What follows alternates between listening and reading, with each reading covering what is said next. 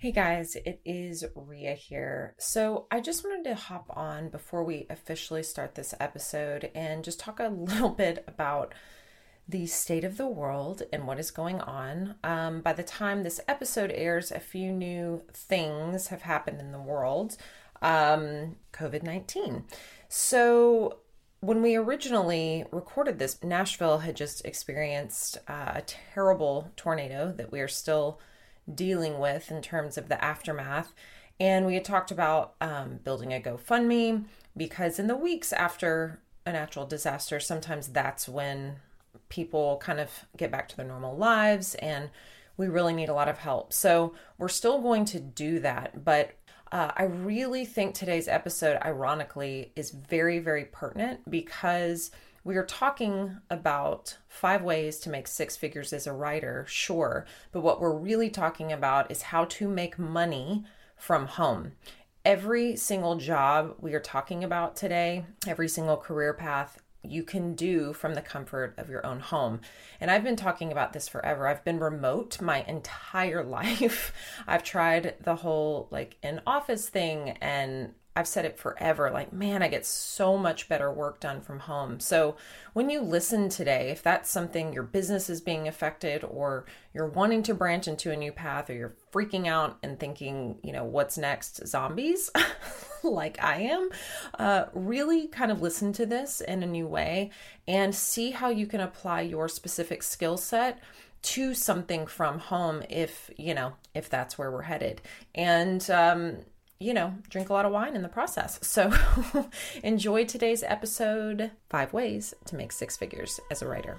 Welcome to Right Way, a podcast that empowers writers to become successful authors by offering a truly no bullshit look behind the curtain of the publishing industry. Tell me if this sounds familiar. You want to write a book, but you have no idea where to start. Should you hire an editor? Should you just self publish? Should you just give up and hide under a rock? Right Way is here to put the power back in your hands. I'm your host, Ria Fry. As CEO and founder of WriteWayCo.com and a published author myself, I teach one thing writing is about more than just craft. It's also a business, and it's imperative to understand the ins and outs of this industry so that you become your own best advocate. So, if you're ready to stake your claim as an author, let us show you exactly how to do it the right way.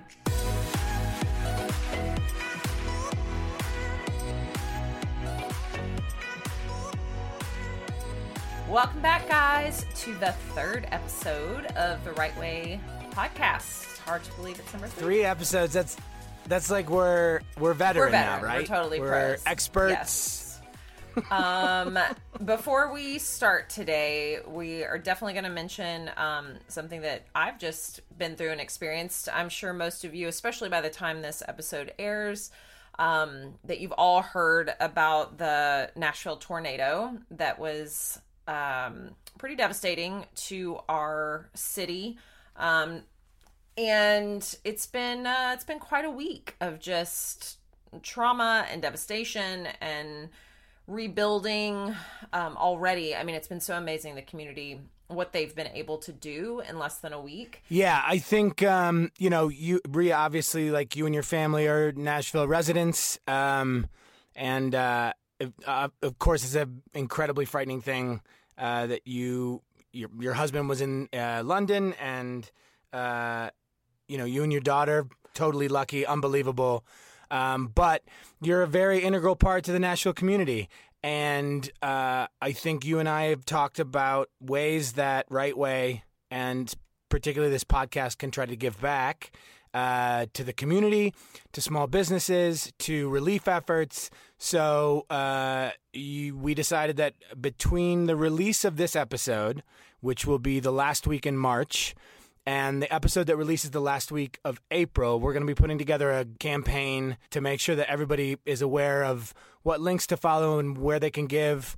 Drop some money, and we'll make sure that uh, that money gets into some of the right hands. Um, some of the people and the victims of the tornadoes that need it most. It's it's insane because I mean we were in New York right before it happened, and we actually had a pretty kind of weird, traumatic. Um, uh, adventure trying to get to Ellis Island with my daughter. And then, yes, Alex flew to London. And then we came back and uh, this tornado hit in the middle of the night. And that's always the scariest thing is when something hits when people are asleep and there was no warning um, ahead of time. I didn't even see anything about a tornado coming, but it was it was pretty traumatic. I mean, grabbing my daughter, my um, mother happened to call me, and I slept with my phone in the room for the first time ever. I don't ever do that. And she called me at midnight and was like, "Get in the basement."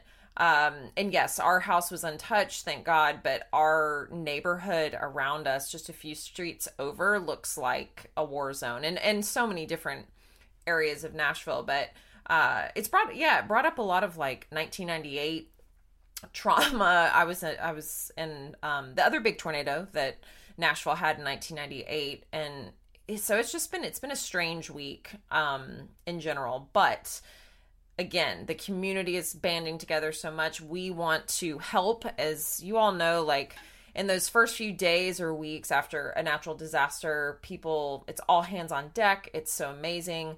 But as time goes on, of course, you get back to your normal lives. And I feel like that's still when people really need a lot of help because this is going to take probably years to rebuild. So, we're happy to do what we can. Yeah, absolutely, absolutely. Like I'm, you know, a couple of the neighborhoods when I came and visited you guys, uh, some of uh, some of your favorite spots, some of the spots that I I discovered there for myself, like gone. You, you know where you stayed? The roof's like gone off of that um off that brand new hotel and yes, I mean that whole entire neighborhood and where we were specifically is just it's just demolished and it's it's pretty tragic. But it will um i mean we will rebuild and i think a lot of good things come out of situations like this. So um so now on to the episode right? Um so one of the things so this episode is sort of interesting because it's sort of uh, another new conversation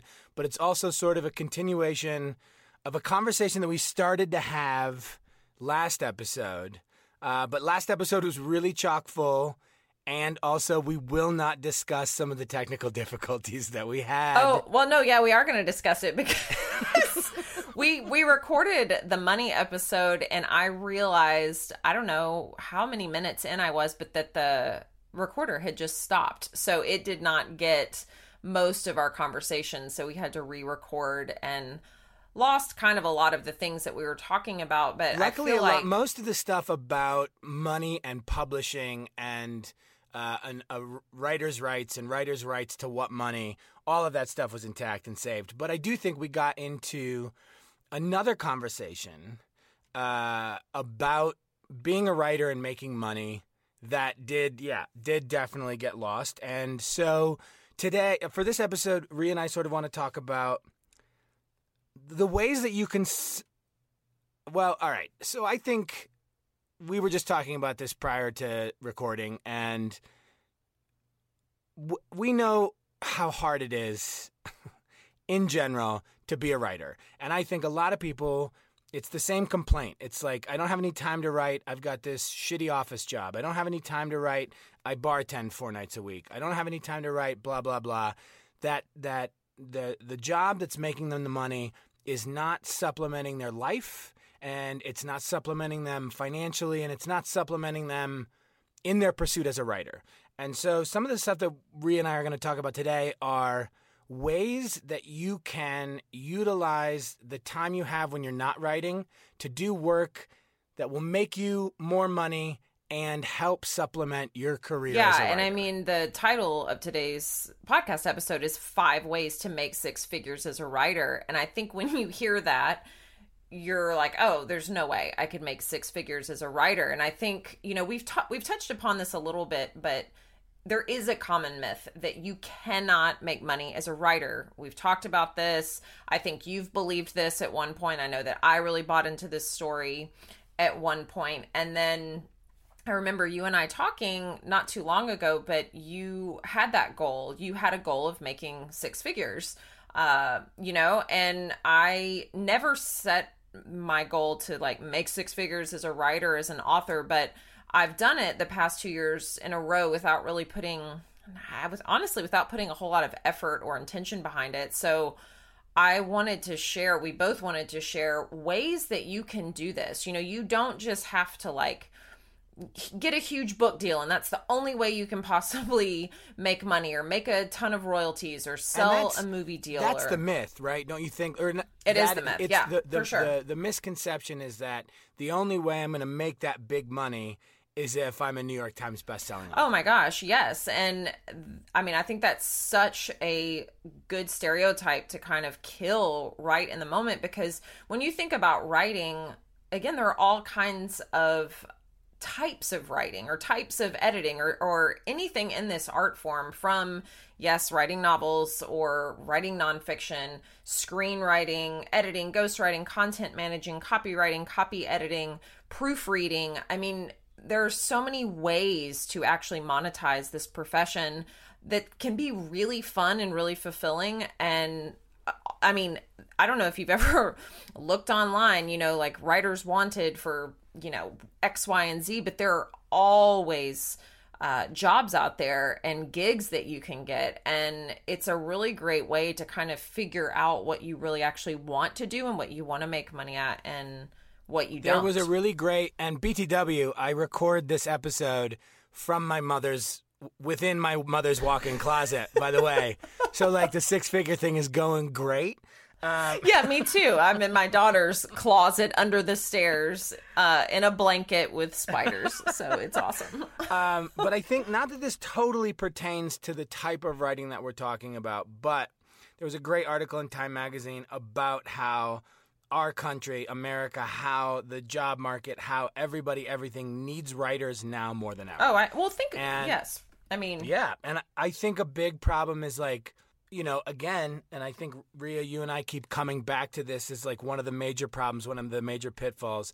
I think ego gets in the way, these misconceptions get in the way, these myths get in the way, so that it stops people before they've even started to look. Yeah, and I think, you know, I kind of have like a three-step process that I think is a really great place to start. I mean, it's the same thing if someone wants to write a book, I always like to take a step back first before you start getting into all those specifics. So, in this realm, I mean, in in the craft side of things in writing or in the business side, you have to really figure out what you actually do like to do. It's like people who used to come to me when I was a personal trainer and they wanted to lose weight, but they hated being in a gym. So, but but so don't go to the gym. Like don't do an activity that you don't like. Go dance, go ski, go run, you know, do whatever it is that you like, but you have to find what you actually love to do and something that um I mean listen, I understand that like a job is a job and sometimes you just work a job that you don't particularly like to make ends meet but it doesn't have to be that way. You can actually find if you if writing is what you want to do or editing or writing novels or you know screen writing screenplays you can absolutely make money at that but you have to figure out what you actually love to do and then you have to get really good at that craft. So i mean i know so many people who want to be writers that just kind of don't spend any time studying um studying what others are doing, uh, studying just the craft in general, and then of course really getting into the business side of things, which is what we're all about. Nobody wants to do no that. one wants to Like, do that. is- it's yeah. it's yeah, and then and then if you have specific goals, like today we are talking about five ways to make six figures, you do have to look at that monetary amount. So everything is just math, honestly. Like everything is a numbers game. And if you have a concrete goal, so if it's to make, let's say, $100,000, because I think that's attainable for most people, what does that break down per month? Like, so you need to divide that and see, okay, I need to bring in $8,333 per month. Okay, well, how do you achieve that? And I think that this is where a lot of us, you know, we set these goals, but then we kind of just don't know how to get there. We don't put systems in place. We don't have like daily actions to kind of get us there. I actually just bought this um it's a focus it's called the focus planner the full focus planner planner and it's by a an author here in nashville named michael hyatt he has a book called free to focus and he thinks that you should have no more than three main tasks every single day. You can have a bunch of secondary tasks, but it's kind of the same with goal setting. You know, you have to have like three daily actions that are going to get you closer to your goal. And if you just kind of treat this like, I want to make six figures, and then you don't actually do the math, you're never going to really move closer to your goal. Well, and setting setting that big goal too, like when when you hit the first pitfall, if you're not like uh, setting these daily actionable items that you can't like achievable goals every day, you're going to set that hundred thousand dollar a year goal, and the first pitfall you hit, boom, you're going to give up completely. And I mean, I'll be totally transparent. Like with the digital courses, like I want to create this arm of our business where we're creating passive income and getting out of this execution phase of clients. And it's like so I did all this work and I you know we've promoted it promoted it. And I mean we've sold like a handful of courses and it's like oh shit you know what so now what? And rather than just give up I'm trying to find different people that really know a lot about digital marketing or finding different ways to promote it or or taking a step back and looking at relaunching it. And that is so much work. And I think that's where most of us give up especially like when it comes to writing a book or or doing anything right? It's not just around writing but any kind of goal if you're training for a marathon and, if, and looking i mean like tra- in training for a marathon like looking at what works. Like why don't you like take a look at the marathon runners that are winning marathons or like completing marathons and see what they're doing? But that seems unattainable right? Like oh well i could never win a marathon. I could never run a four minute mile. Well no you absolutely can if you really want it bad enough. Or if you want that if that is one of your goals i'm not only going to run a marathon i'm going to win a marathon. Like the other thing I mean, that i think also is uh, not one of our five points but it's sort of like uh, yeah a, a, blanket point uh, a general point is uh, community community community. And I know it seems like nerdy or dorky or like kind of a cheeseball thing when you're first you're working on your novel or you're working on your screenplay or whatever. But w- the social media game right now and um, the sort of like independent artists bonding together to face uh, industry establishments that they feel maybe has like kept them out um, is very strong right now. Um, you go on Twitter and there's the hashtag writing community. There's the WGA staffing boost. There are all these like different communities that are banding together and not arbitrarily. It's not, this is not social shit. I have watched in real time people, writers get hooked up with producers, writers get hooked up with directors, writers get hooked up with agents, managers, and have gotten jobs in real time. Like it is a real actual attainable thing that you can utilize to move yourself forward uh, while you're doing everything else. Absolutely. I mean, I think that's such a great point. Um, okay, so moving into point number one or way number one to make six figures as a writer, and we're we're gonna start with kind of like probably the farthest reaching one first, but I do think cast the net wide. We're cast the net, wide, but I think it's still really possible. I mean, it's kind of what we said. You know, most people think isn't attainable, but it is. But the first way is to sell a project, a single project for a large sum of money. So, selling a screenplay or selling a book and getting that six figure advance. Um, I mean, in some ways, I know this is going to sound kind of ridiculous, but in some ways, this is almost an easier way to do it because you're putting all of your focus into one project. Now, you can definitely spe- speak to the screenplay aspect of it, but with a book, if you really want to write something that is a lead title and gets a big advance, while you can't necessarily guarantee that, you can definitely do a few things with studying the market. Like, so studying what is selling, what are those big books that are selling. You can join Publishers Marketplace and they show kind of the daily deals, like what sells, um, who got a big advance, who got a nice advance, who got a small advance. So you can kind of see what's selling and doing do a little research on your own. Um, so really paying attention to that industry news, I think, is very important to see what types of deals are being made and what subject matter those books are around. Um, you know, again, James Patterson is still the biggest writer. Um, he sells the most books and makes the most money every year. okay why like what is it about his novels what is it about his stories and and we're not saying to emulate that but i think you do need to study what's working um and then really focusing on uh, i don't mean interrupt but i think a companion point to what you were saying is and this will circle right back around to taking the ego out of it ultimately but yeah, you need to study what people like James Patterson are doing, but then also don't hesitate to study why perhaps people, so many people are buying the books that he's writing. Drop into that business mind, that marketing mind, and realize that you're trying to sell a product here. No, no, that I mean that is so important, and I mean I always. But you and I are seeing this a lot in clients and stuff pretty frequently. This idea of like their perception of their own product getting in the way and they're not able to kind of break themselves free of it and make a change that might be potentially beneficial and push them more towards selling. Completely. And I mean, you've also got to look at, you know, the publishers who tend to make those big deals and what agents are securing those kinds of deals for their clients. I mean, there's so much that has to happen for you to get a six or seven figure book deal, especially in today's publishing climate, but it absolutely happens. It happens every single day, and it is a possibility. And I think putting all of your focus on, okay, this is what I want. I want to get this advance.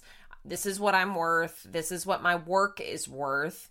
And then going after it. And when you do look at, okay, you look at the James Patterson books, you look at I mean, Harry Potter, we can't, I mean, those are really well written books, but there's some books out there that aren't that well written from a craft perspective that have sold millions and millions and millions of copies. And it all goes back to story. And I think we've mentioned this book on the podcast before, but Save the Cat Writes a Novel is a book that I would suggest every writer, whether you are established or a newbie, pick up because she is Jessica Brody's the author's name. She is taking a popular screenplay methodology and applying it to every single genre for your novel to become a bestseller and how to break it down and hit those specific beats at the appropriate times to make sure that your book is formulaic like that to become a bestseller. They these books really do far, follow a formula.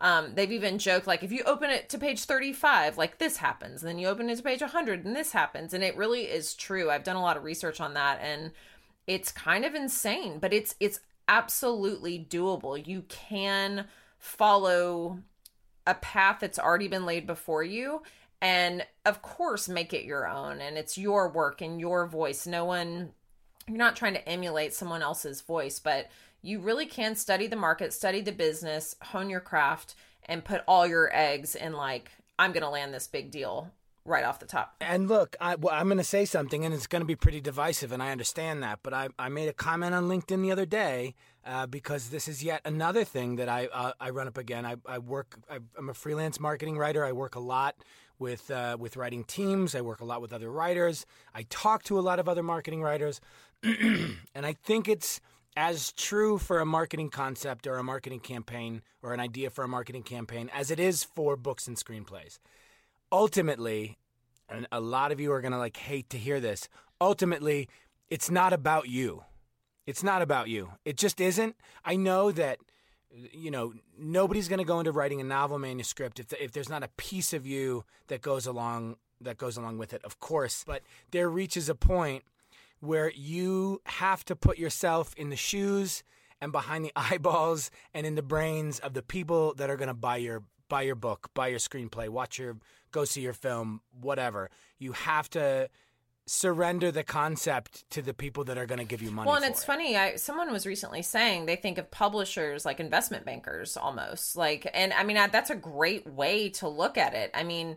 It is a product. And yes, I think that's a wonderful piece of advice. When you remove yourself from it, I always say to take the emotion out of it because your book is a product or your screenplay is a product it allows you to kind of get rid of all that emotional shit that, or baggage that you have and your opinions about your own work and to go after the bigger picture or the bigger goal. They're not going to love it just because you love it. Of, Uh, no, no, no, no. Um, and, and so my question with screenplays is: Is that feasible? Could someone get a six-figure deal from selling a screenplay? Honestly, of course. Like I like I think is probably true with the publishing industry. Like crazy shit happens all the time. If it potentially catches the right reader in the right way who can do something with it, anything's possible. Probably more often than not, it's going to be a hero's trial. You're going to be, you know, in the trenches for a long time. That's that's probably the way. But it's totally possible. And, you know, in screenwriting, it's not the success is not determined necessarily by the script getting turned into a movie. Uh, I know I know plenty of writers who've built their entire careers just on selling pitches and scripts, and n- nary a one has ever been made into a movie. you know? Well, no, so. I remember you and I talking about that, and you can make a great living that way, and things might not get made um, into a movie. And going back to like the book or to the point about writing novels, you know, landing a six figure deal is one thing, but if you're a nonfiction author, one of the easiest ways to get a big offer from someone is to actually build your author platform way ahead of time. So, build that community, build your numbers, build the demand for your book, become almost like a celebrity in your own world, not you know, you don't have to be an influencer, you don't have to be any of those things. But and by the way, I think this is important advice for any writer as well. I mean, screenwriters, I think you could you could this is great advice for uh, every writer. Absolutely. Yeah, and I mean, you know, yes, it matters less if you if you're a, a fiction author. Um, platform isn't everything, but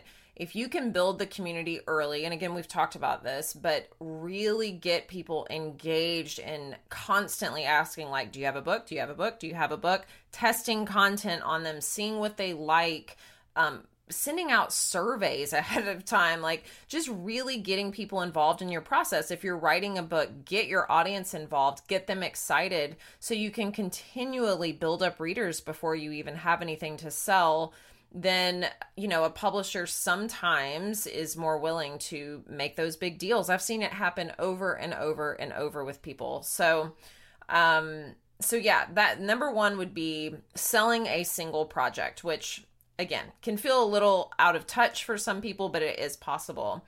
Number two and we're kind of in this boat right now is creating a digital course around your area of expertise. So this doesn't have to be in the writing world. This can be, I have seen people who have created online courses around like making jam and had like a $250,000 launch um, for your course. So creating digital courses. Again, this could right be anything. Way, right way is now changing to Jamway. We're Jamway. Uh, We're Jamway. I love it. Uh, but you can do this for music. You can teach people to play guitar. You can do you you look at your area of expertise and what you can offer that no one else can, and everyone will say, "Oh, well, I can just go to YouTube and it's free, or I can do this and it's free." But if you can create a course where people don't have to like hunt and pick and try to find random videos on random subjects and you have it under one umbrella, you're offering something specific so your your audience is going to get a specific result that you're promising. It can be a game changer. It is complete passive income there okay so for example like say you create a signature course that is something that is completely yours that people already come to you for and they pay you money for. And say you sell that for $1,997, which might not sound like a lot to some people or it might sound insane to some people. But if you have a successful launch and say you sell it to 125 people, that is a $250,000 launch on your first try. I mean, the numbers, when you start crunching the numbers and seeing, like, okay, if I sell a $97 course and I sell to 50 people or 100 people or 200 people, you can see how doing the work up front and then being able to spread the word through your community can rack up those sales and be such a wonderful passive income stream. Um, today, there are tons of course platforms that you can look into. We won't go too into that today, but two that I really love are Kajabi, which is what we use. It's K A J A B I or Thinkific. They're kind of all in one platforms where, I mean, you can even do a website, you can create your digital courses. They have, I mean, everything's under one umbrella from the front end to the back end. It walks you through exactly what to do and how to do it. It handles the money and the sales.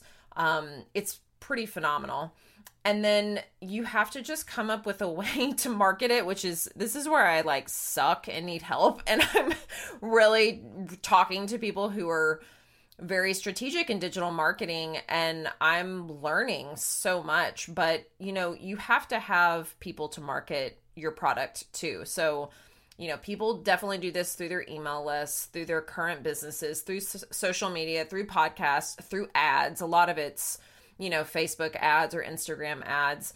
Um, but it is a wonderful way to hit that six figure mark and beyond. Um, so just think about that, do a little digging on digital courses, think about what you could offer someone that no one else could. I mean, Joe, because I guarantee you got something. I guarantee everybody's got, got something. something. Everybody has an area of expertise that they can teach someone in a way that no one else can. Um, my daughter could totally teach everyone how to mess shit up and not clean up after herself. Like we joked after the tornado that it looked like the tornado went through her room. I mean, this kid just cannot pick up anything after herself. Like it's a skill. It is a skill. It's organized chaos. It's amazing. Hey, I'm gonna do a digital coursework on cheeseburgers. See, perfect. Like how to eat five cheeseburgers a week and not die from a heart attack. I mean, this is good. Shocking, I'm not dead yet. Shocking. We're all shocked. We're all very surprised. Oh my god. Um okay, so creating a digital course, again, great thing to do. The third is uh kind of in the same vein, the third way is to really become a writing coach or an editor. Um and people might be like, "Well, how in the world would I do that?" and I mean, maybe you can talk a little bit about how you even got into editing and you know mine Yeah. was kind of organic and just did little gigs here and there but you you served as an editor for several different you know publications and Yeah. um yeah so Yeah. chat about that I mean, I think uh, you know. Again, it's um, as far as being a writing coach or an editor goes, you have to find your niche and decide if that's something that you're a good at and b want to do. Editing is probably writing coach, maybe not, but editing is one of the more fine line uh, writing jobs that exist. Uh, n- everybody needs an editor. everybody needs an editor. no one wants to pay Um, for an editor i would say Nobody wants to pay for an editor, so that's very hard. I um I got into it like I got my first editing job like I, I sort of demanded it. Like I I I, I think in in my personal opinion, I am actually a much better reader than I am a writer. Um, I do feel like I'm I serve another person's work much better than I do my own. So I don't know why that totally became a thing I wanted to pursue, but it was a situation where I, I definitely demanded my first job and then I got into uh, freelance editorial. So it was, you know, which is freelance is a very it's a difficult way to start and it's not for the faint of heart. I think we've talked about this before like especially when you're breaking into a freelance market, it's a lot of hustle for very little payoff. Um, it's a lot of waiting in between jobs. It's a lot of trying to figure out where your next paycheck is going to come from. It's a lot of having some security in the moment and then not. But I think for me, the important thing about building from freelance into any sort of like regularity was all about it. All for me, it was all about community and relationships. Um, I'm a bad networker, but I'm a great relationship builder, and so it was a lot of um, putting myself in the right place to meet the right people and make sure that they knew that I was interested in what they did and what they had to say. Definitely. And I mean, you know, editing, there's so many different ways you can get into editing. Freelancing, I mean, yes, it is not for the faint of heart, but you know, you can kind of set your own prices. Now there are a ton of um, companies out there that, you know, can help you find editorial gigs.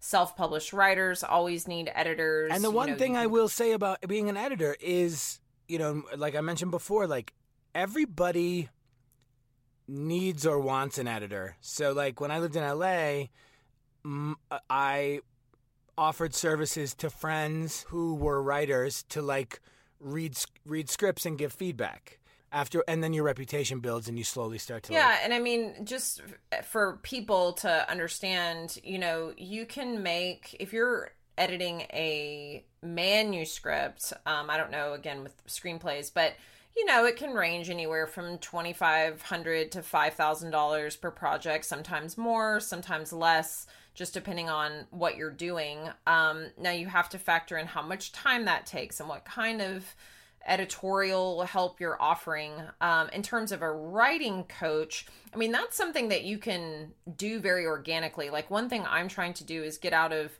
working one-on-one with clients on an execution capacity and get into consulting where we do the one hour zoom calls and they come to me with their projects and i'm basically helping them troubleshoot it come up with a system in place. Yes they can hire me if they want me to help but i'm hopefully going to have a digital course for absolutely everything that, that anyone needs. So i can just send them off with that. But you know the writing coach thing you can set your own hours and you can set your own price points and you can set what services you offer if you're really just helping people. I actually like to think of myself now more as a publishing strategist versus like a writing coach. Um, but you get to charge per project like what you want you know with with nonfiction uh, with my nonfiction book proposals, I mean, I'm wanting to raise those prices to $25,000 a book proposal. It could include some branding work. So if you need an author website, if you need branding materials, you know, that could be kind of in that umbrella too. But I would work with a client for three months. So that 25K is going to go for the three months. It's working start to finish. It's going to pitch you to agents. I'm basically going to work with you until you land a book deal. And then what that would mean to hit that six figure price point is I would just need four clients per year. So one client per quarter versus like all of these tiny little jobs that a lot of us get in the freelance community to try to make or ends feel we have to take, or feel we have yeah. to take. Yeah, sometimes saying no, you know, is one of the most powerful things because it does open you up to a bigger yes. And that's something I'm trying to up level this year If you want to know one of the things that I'm the worst at, is saying no. Yes. And I mean, you know, in any business, sometimes you take on lower weight clients that actually end up being higher maintenance. Uh, I think anyone in the entrepreneurial world has been there where they say yes to a client, they need the money, and then it's at a lower price point, but it's so much more work. If you pay more money for a product, you are you're just in a different it's like a different experience i'm not saying it always goes smoothly but if someone is investing a lot of time and money in you they're usually doing that because they believe that you are an expert in what you do so they're going to be willing to listen to what you have to say and you're going to really want to bring your top notch work because you'll have this space to do that. And i mean again that's where that's one of my goals is if i do take on execution clients i'm taking on one per quarter. And then it kind of goes back to that single project mentality where it's like okay i can take my time and find that perfect one client who i know i can help and i know i can help them reach success versus again having six seven eight clients at a time where it's just kind of churning And around. one of the other things that too I want to mention just about like writing, coaching, and editing uh, is you know back to a an earlier earlier point in the episode is look no further than community, community, community. Um, you know the this whole podcast, this whole company um, that Ria and I are working on is all predicated uh, on the idea that like. 80 to 90% of the people in the world want to write a book you've got a community in your city, in your town, at your workplace, wherever, of people that might be writing, that might be working, that like maybe there's a writers group, and this is all that, that community is all potential clients if you're looking to like build a business as a writing coach or an editor. Absolutely. Completely. Pimp your friends is what I'm saying. Pimp them. Pimp them for jobs. Exactly. No, I mean, I feel like so many cool jobs or side jobs or anything i mean is definitely by who you're talking to i mean i told my my husband this when he was a freelancer for a long time and then we got pregnant and he well i got pregnant he didn't get pregnant we were like oh shit you need the w yeah you need the w2 job. And i mean he applied and applied and applied and applied to jobs. And it's like in this day and age specifically what what are the better chances? Like you just sending in a resume that may or may not see any human you know it might go through some sort of weird service and it might not see the right person or going out there and meeting the right people and talking. And you know people think that that's just like oh I have to network and I don't like networking it's not it's conversations it's relationships which is what you were just saying it's seeing how you can be of value or be of service you should always be looking how you can bring your level of expertise, whatever that is, and help someone else. And I think when you get into that mentality of not like, what's in it for me? How much can I charge? But like, okay, I know what my value what my value is, how much I'm worth, and this is what I'm going to offer you, and you're going to be so much better for it in the end. And I think some, you know, you have to have confidence in what you're doing if you do want to get to that six figure level or seven figure level or beyond. And it's not out of reach. I'm like i'm sitting here telling you because i think for a lot of people they think that could never be me. I work a normal nine to five like not gonna happen. Don't have time wouldn't know where to start but you you absolutely can and I mean, again, that's I don't really have another point besides that, other, other, than other than you can. Um, okay, so going on to point number four um, is kind of again a blend of what we've been talking about, but actually just looking for gigs. Like, so looking for the editing gig, the content management gig, um, a ghostwriter gig. Ghostwriting is something if you really love writing, but you don't want to be in the limelight, there are more ghostwriting jobs out there than you can even imagine.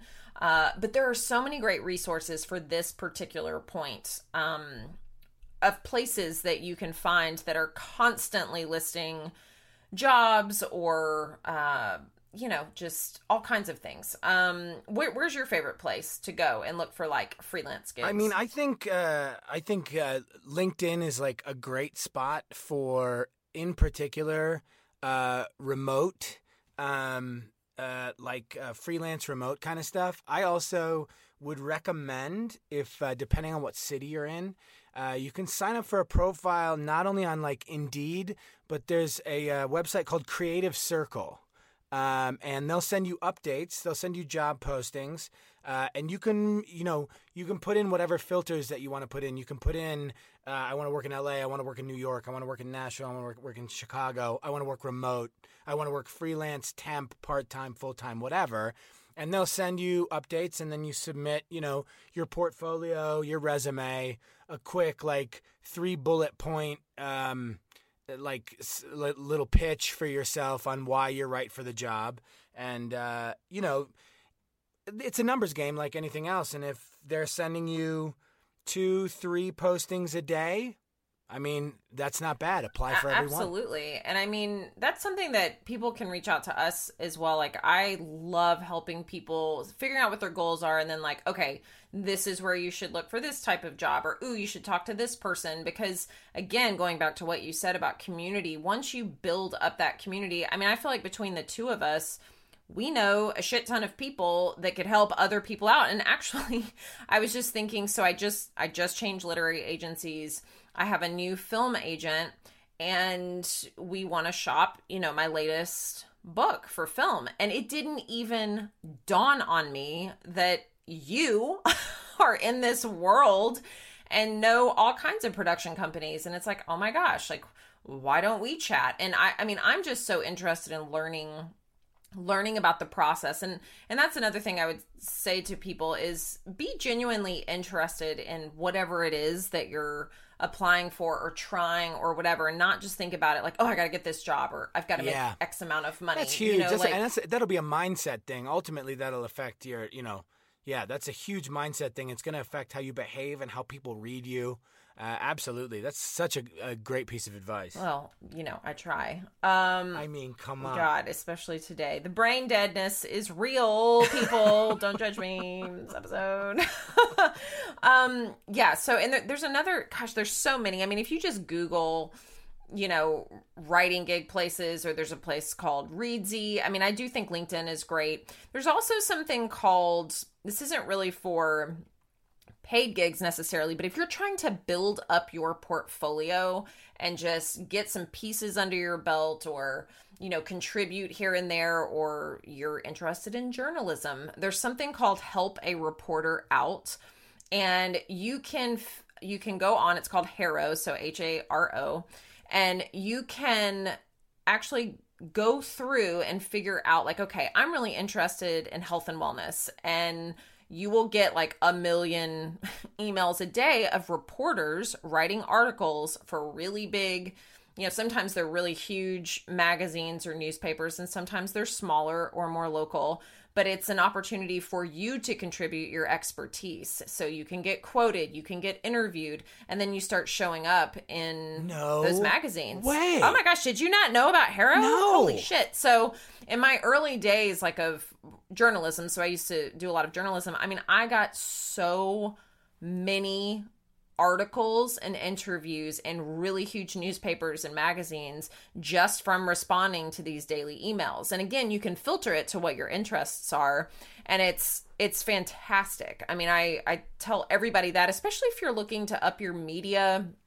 uh just kind of your exposure on that level and you want to get the media interested in you you can point them to be like oh hey i was in the new york times quoted as saying this and i was here and i was there so that's such a good place to start to build up more recognition it's not necessarily going to bring you any kind of monetary compensation but it's it's a great thing to do Oh my God, that's incredible. you're welcome joe tower this this podcast episode just changed my life. yeah. oh my gosh That's all Okay. I'm doing. I'm all Haro all the time from now all on. hero all the, well i actually had to unsubscribe because i would get them so much and i would just spend like hours responding to 15 of them and you know you can respond to three or four but i almost always heard back from someone so that was what was really cool um, and then that's just a new connection you know you can look that reporter up or that journalist up on linkedin and connect with them that way. So they keep you top of mind. And i mean again it's just it's always about relationships like you said. You know, and another thing just to add to this point about like gigging or like getting gigs or freelance gigs or whatever, if you're writing a fiction manuscript, nonfiction uh, book proposal, screenplay, whatever, cons- research that industry in wherever you live, uh, in your in your city or town, and maybe there's a production company, publisher, literary agent, office, or whatever that you could apply for a job at or intern at or whatever. It's you know something like that. Also, is just worth it to check out to like supplement the Definitely, your, the greater pursuit.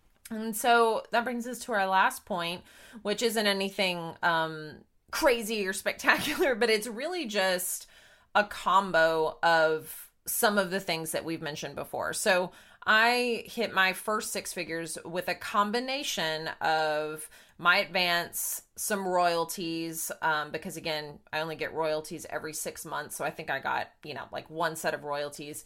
And then this coaching business, this organic coaching business that was referral only, where I started just getting these clients and then boom, hit you know six figures and was like wait what? How did that happen? And then the next year it was more intentional with i kind of kept um kept the writing stuff separate and then grew the coaching business to a six figure business on its own. So i don't really have to rely on that author income which is awesome. But once i started to see the numbers and work that out then i really could could see where i wanted to go. And i don't know once you hit it it's like any goal. I think we've talked about this too but it's so fleeting and we're in that more more more mentality where it's just like okay great i did that now what So I think you have to going back to like one of those earlier points, you have to really like this. You have to really want to do this because it's not like especially in the writing worlds, it's not always glamorous. It's so behind the scenes. I am in my um, mom's closet. yeah. I, you're wrapped up in one of her sweaters. I mean, I'm seriously sitting here looking at like a robot and a hairbrush and butcher paper and paint and yeah, it's not glamorous, but it's but leading with loving what you're doing and it going beyond it just going beyond the money. But if you if money is a goal, then that's okay and you should be proud that of that totally and okay fine. with that. Um but yeah, I think you're so right to bring this up. I think this is the key like if you don't love it all the way, I don't know. It's the whole the whole gamut of it then might not be for you, honestly. No, and it, like maybe you really love editing and you can make most of your income from that, but you want to supplement with I don't know, proofreading or writing blogs or getting some I mean, I was just talking to um, a writer, a local writer I met. She's a novelist, but she also uh, writes for the Washington Post, and that's like you know the majority of her income. And i mean that's so awesome. Like when you can kind of pick and choose what you want. So if a six figure sal not salary but a six figure income is what you want then come up with a creative way to get there. It doesn't it doesn't have to be just one thing. It doesn't have to be seven things. It can be a strategic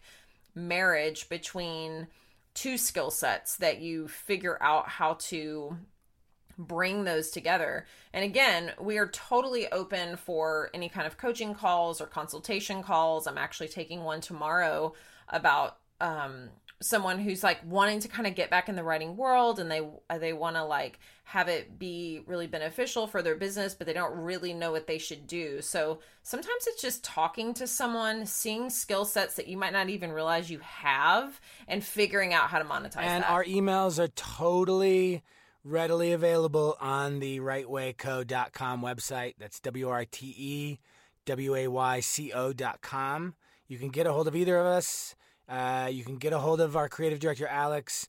Anytime you need to, like, yeah, you want to hash it out, you have questions, concerns, whatever, and that, please do. That's something we haven't talked a lot about, but branding. So, so my husband just got back from London where he created an app for a contest with a group of people, and these are all people who are getting their MBAs. And at the um, Booth School, um, there's one based in Chicago, and they were at the London branch. And design is so important in whatever it is that you're doing, just like copy and content writing is so important designing your brand, designing your aesthetic, designing anything, whether it is your website, it is your business card, um, I want to have Alex on here at one point because we joke all the time. Like, I can't tell you how many times we've been in a room with writers or with other professionals and they hand their business card over and I'm like, "Are you fucking kidding me? Like this is terrible." Like no, just it matters. I mean that that kind of stuff matters. It it gets you thinking about your brand differently. So Well, and if you're thinking about your personal brand and the design for your personal brand, then that will get you thinking about the the design and brand and marketing of the shit that you're doing. Absolutely. And I mean, everyone has a personal brand, whether they think they do or they don't. And, you know, really taking some time to figure out what that looks like, what that feels like, what you want other people to feel like when they see your website or when they take your business card.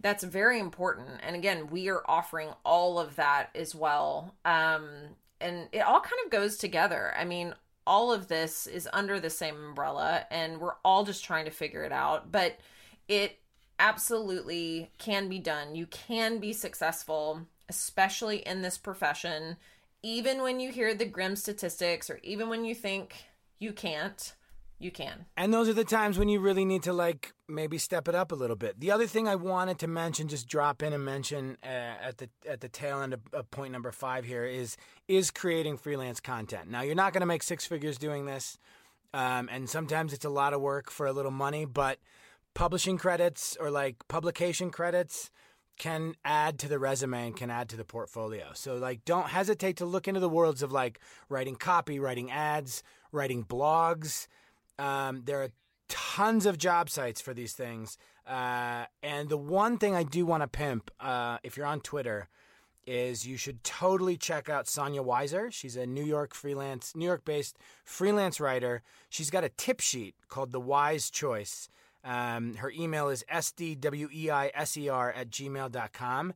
And her tip sheet is dope. And if you're a freelance writer, and you can turn and burn. This is this it's this kind of stuff that's going to work perfectly for you because you can just pick this shit out uh, of these tip sheets and and submit submit submit make a little money keep the writing uh, skills honed if you know i mean that's such a great piece of advice like writing essays ahead of time and also knowing how to pitch. I actually just hired a media coach who's local mary o'donohue she was oprah's producer for eight years. She's fantastic, but she really teaches you the art of pitching because pitching to editors or pitching to media, that is everything. So you can write an amazing piece and then not know how to pitch it and you won't get any attention. And what she always says is like, people only pitch when they really want something, right? Like you have to establish that relationship early. Be like if it's a publication that you like read that publication if it's a tv show you want to be on watch that tv see what ads that they're playing on on the commercials of that tv show see what questions they ask. If they're interviewing someone become like a student of research around the thing that you're wanting to land the gig that you're wanting to land. Know how to pitch go ahead and do the work ahead of time. And then like you said i mean gosh i write for a lot of like or used to write for a lot of online magazines and um, even health magazines like if oh i want to be in shape magazine or you know fitness or whatever. I mean digital content you know can pay decently. I mean it can be 500 to 1000 bucks a post much more if it's in print. But think about that. If you get you know five articles a month or five articles a week or you know depending on what you're doing then it really it, it really starts to add up. So um, there are all different kinds of ways you can do this but i think researching the outlet that you want to be on in the freelance world is a huge tip because so many people will pitch and they've never even read the thing. They're like oh i just want to be in the new york times or I just want to be in Forbes or they don't even know and they don't even think about how that's going to happen. Right. Like, exactly. Yeah. So it is it's the step-by-step stuff that we don't want to do. It's all the behind the scenes and the homework. So if you need someone to help you be accountable, you know, get a coach. I mean, that's uh, us. Holy know, shit, that's it us. Is. Yes. Yes. Or if you can't afford it, like barter with someone. If you have a skill set that you can offer, I'm a big fan of the barter. Great like, advice. It's, yeah. Yeah. Yep. So, and what else? Yes, speaking of bartering, we're we're trading you this information for a listen, a subscribe, a rate, and a review. So if you like like what you heard today, even if you didn't like what you heard today, uh, please, please, please rate and review the episode. If you like and want to hear more, subscribe. If you didn't like it, email us. Let us know what conversations you want to have. What are the things that you need to know about that you want to know about that we haven't talked about yet? We hope you guys stay tuned. Indeed. Well said. Thank you. My brain is officially oh, dead. and that's it. It's that's it. We're we all got to go get some rest and have some wine, guys. Um, thank you. Thanks everyone yes. so much for listening. Thank you, guys. Thank you. Thanks for listening to Write Way. If you liked what you heard, please subscribe and rate or review this episode. And if there's something you want to hear, head on over to writewayco.com and let us know. Until next time.